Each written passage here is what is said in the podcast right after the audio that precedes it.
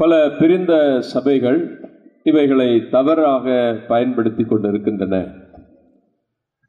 அந்த சபையில் உள்ளவர்கள் நம்முடைய கத்தோலிக்க கிறிஸ்தவர்கள் பெரும்பாலும் பைபிளை அறியாமல் இருக்கிறதுனால் பல நேரங்களில் அவர்களை குழப்பி விடுகிறார்.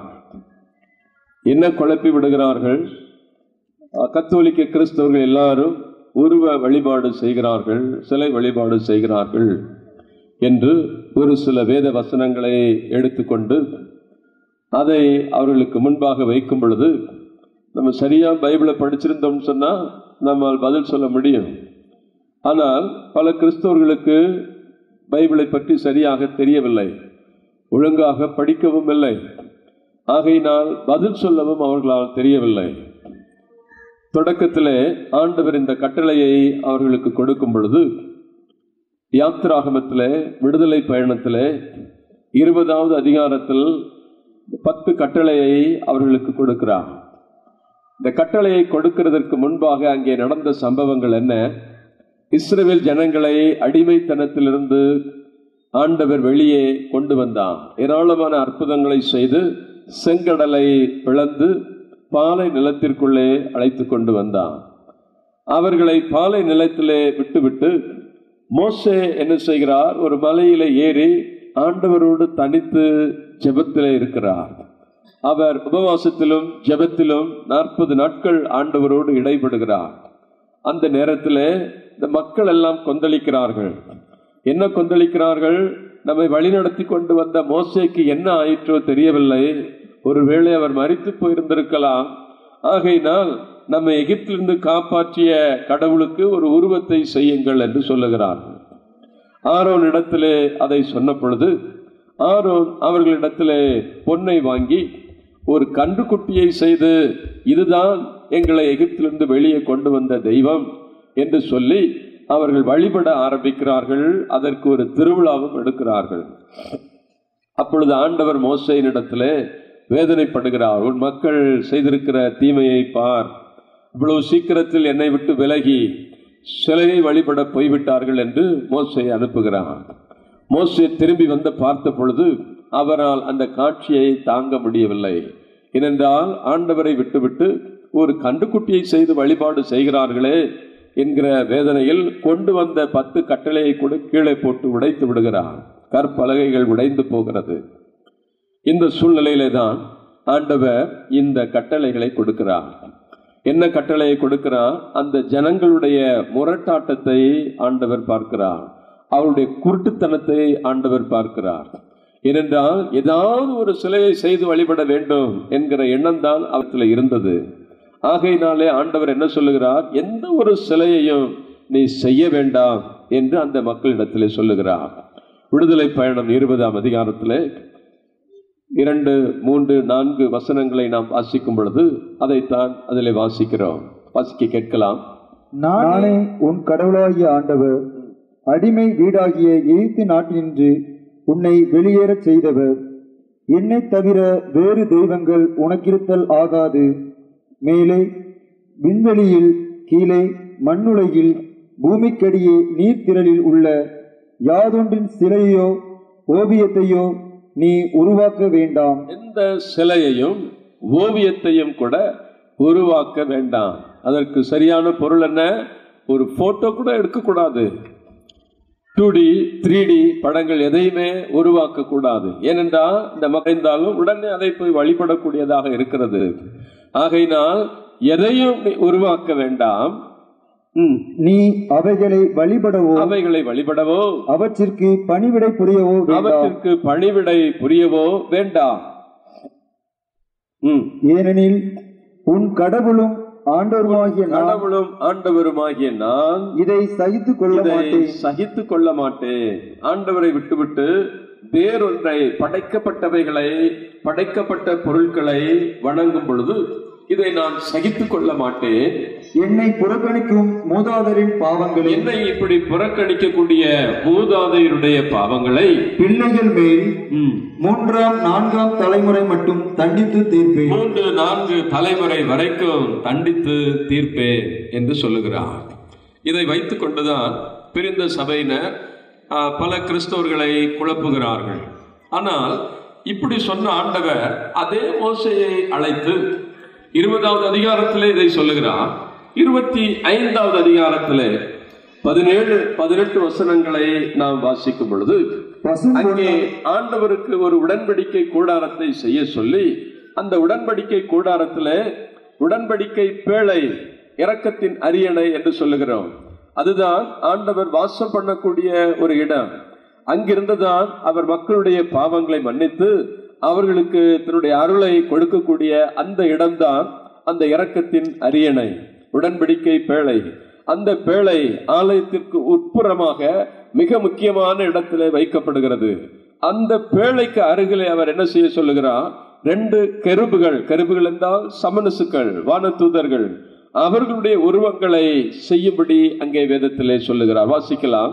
பசும் பொன்னால் இரக்கத்தின் இருக்கை ஒன்று அமைப்பாய். பசும் பொன்னால் அந்த இரக்கத்தின் இருக்கையை அமைப்பாய். அதன் நீளம் இரண்டரை முழம். அகலம் ஒன்றரை முழமாக இருக்கட்டும். இரு பொன் கெருபுகளை செய்தல் வேண்டும். பொன் கெருபுகளை செய்தல் வேண்டும். ரெண்டு சமணசுக்களுடைய உருவங்களை நீ செய்ய வேண்டும். கொஞ்ச நேரத்துக்கு முன்னால இருபதாவது அதிகாரத்துல என்ன சொன்னார்? எந்த ஒரு உருவத்தையோ ஒரு ஓவியத்தையோ கூட செய்யக்கூடாது என்று இஸ்ரவேல் மக்களுக்கு கட்டளையிட்டார். ஏனென்றால் அந்த மக்கள் குருட்டாட்டம் உள்ளவர்களாக இருந்தார்கள்.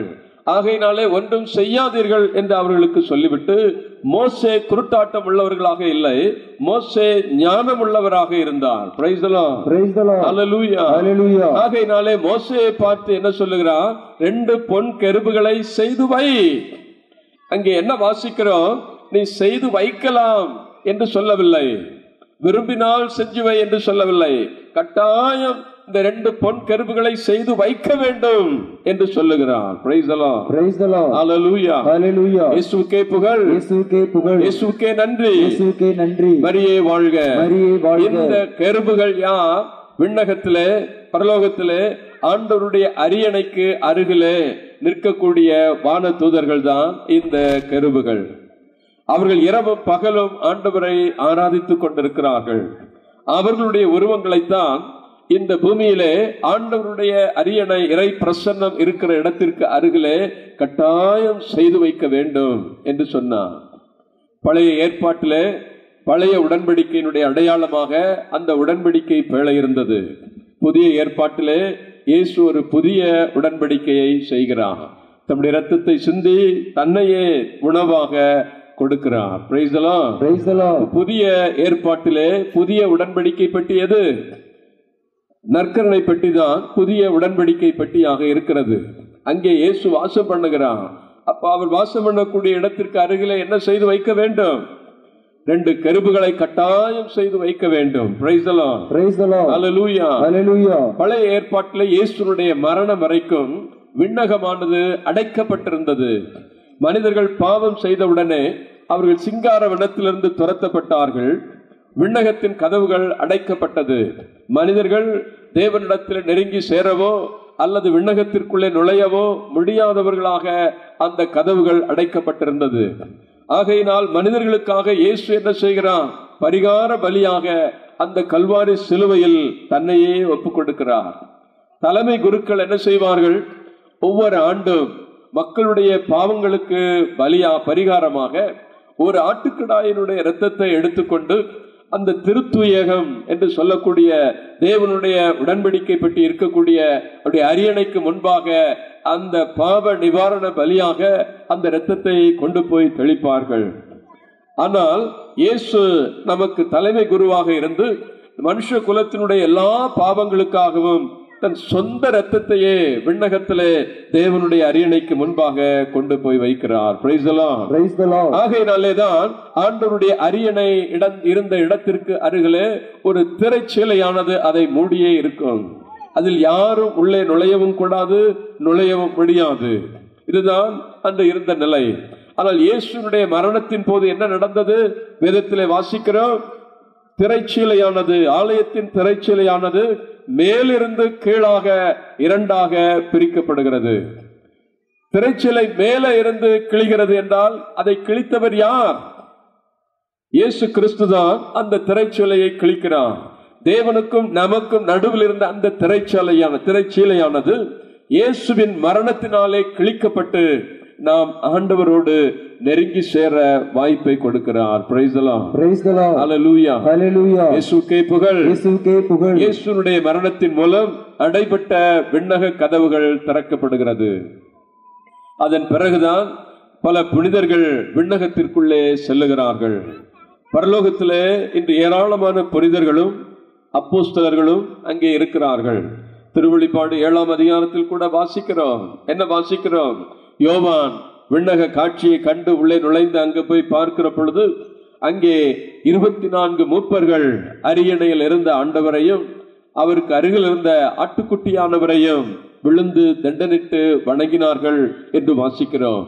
அப்படி என்றால் அங்கே மூப்பர்கள் அப்போஸ்தலர்கள் புனிதர்கள் எல்லாரும் அந்த விண்ணகத்திற்குள்ளே நுழைகிறார்கள். கெருபுகள் மட்டும் இருந்த இடத்திலே இப்பொழுது நம்முடைய புனிதர்களும் இறைவாக்கினர்களும் அப்போஸ்தலர்களும் அங்கே இருந்து அவரை ஆராதிக்கிறார்கள். ஆகையினாலேதான் திருச்சபையானது எப்படி அந்த கெருபுகளை செய்து வைக்க வேண்டும் என்று ஆண்டவர் கட்டளையிட்டிருப்பதினால் அந்த கெருபுகளுடைய உருவங்களையும் புனிதர்களுடைய உருவங்களையும் ஆலயத்திலே வரைய வைக்கிறது. ஆமென். Amen. இயேசுக்கே புகழ். இயேசுவுக்கே புகழ். இதை வரையலாம் என்று சொல்லவில்லை. கட்டாயம் அந்த உருவங்களை வைக்க வேண்டும் என்றுதான் வேதம் சொல்லுகிறது. சாலமோன் கட்டின ஆலயத்தை நாம் பார்க்கிற பொழுது சாலமோன் ஒரு பெரிய ஆலயத்தை கட்டுகிறார். உலக வரலாற்றிலேயே அப்படிப்பட்ட ஒரு ஆலயம் இதுவரைக்கு கட்டப்பட்டதே இல்லை. ஏனென்றால் எங்கு பார்த்தாலும் பொன் தகடுகளால் வேந்த ஒரு ஆலயம். அந்த ஆலயத்தில் சாலமோன் செய்த காரியம் என்ன? அவர் எங்கே பார்த்தாலும் கெருபுகளுடைய உருவங்களையும் பேரிச்சமள உருவங்களையும் அங்கே செதுக்கி வைக்கிறார். ஆலயம் முழுவதும் இப்படிப்பட்ட சிலைகளால் உருவங்களால் தான் நிரம்பி போய் இருந்தது அந்த ஆலயத்தை அவர் ஆண்டவருக்கு அர்ப்பணிக்கிற பொழுது சாலமோன் ஆலயத்தில் நின்று ஏறெடுத்து இந்த ஆலயத்தை தேவனுக்கென்று அர்ப்பணித்த பொழுது ஆண்டவருடைய மகிமை அந்த ஆலயம் முழுவதையும் அப்படியே மூடி விடுகிறது. சாலமோன் உருவ வழிபாடு செய்கிறவராக இருந்தால் எப்படி அந்த ஆலயத்தை தேவனுடைய மகிமை மூட முடியும்? முடியாது. பல பெந்த கொஸ்தே சபையார்கள் என்ன செய்கிறார்கள்? இந்த உருவங்களை வைத்தாலே சிலை வழிபாடு என்று சொல்லுகிறார்கள். இல்லை. வேதத்தை அறியாதவர்கள் சொல்லக்கூடிய ஒரு காரியம். ஆண்டவருடைய பிரசன்னம் இருக்கிற இடத்துல புனிதர்களுடைய உருவங்களும் கெருபுகளுடைய சமனசுகளுடைய உருவங்களும் செதுக்கி வைக்க வேண்டும். ஆமென். Amen. அல்லேலூயா Hallelujah. இயேசுவுக்கே புகழ். இயேசுவுக்கே புகழ். இயேசுவுக்கே நன்றி. இயேசுவுக்கே நன்றி. இதை சொன்ன உடனே நம்முடைய மனதிலே ஒரு கேள்வி எழலாம். அப்படி என்றால் சிலை வழிபாடு என்றால் என்ன? எதை சிலை வழிபாடு என்று வேதம் சொல்லுகிறது? இஸ்ரேல் மக்கள் எப்பொழுதெல்லாம் தங்களை மீட்ட ஆண்டவரை விட்டுவிட்டு வேற்று தெய்வங்களுடைய சிலைகளை தேடி போனார்களோ அதைத்தான் வேதத்திலே சிலை வழிபாடு என்று சொல்லப்பட்டிருக்கிறது. அந்நிய தெய்வங்களை அவர்களுடைய சிலைகளை போய் இவர்கள் வழிபாடு செய்த பொழுதுதான் இந்த வேதத்திலே ஆண்டவருடைய கோபம் அவர்கள் மேல் பற்றி எரிகிறது. அதைத்தான் பழைய ஏற்பாட்டிலே சிலை வழிபாடு என்று வாசிக்கிறோம்.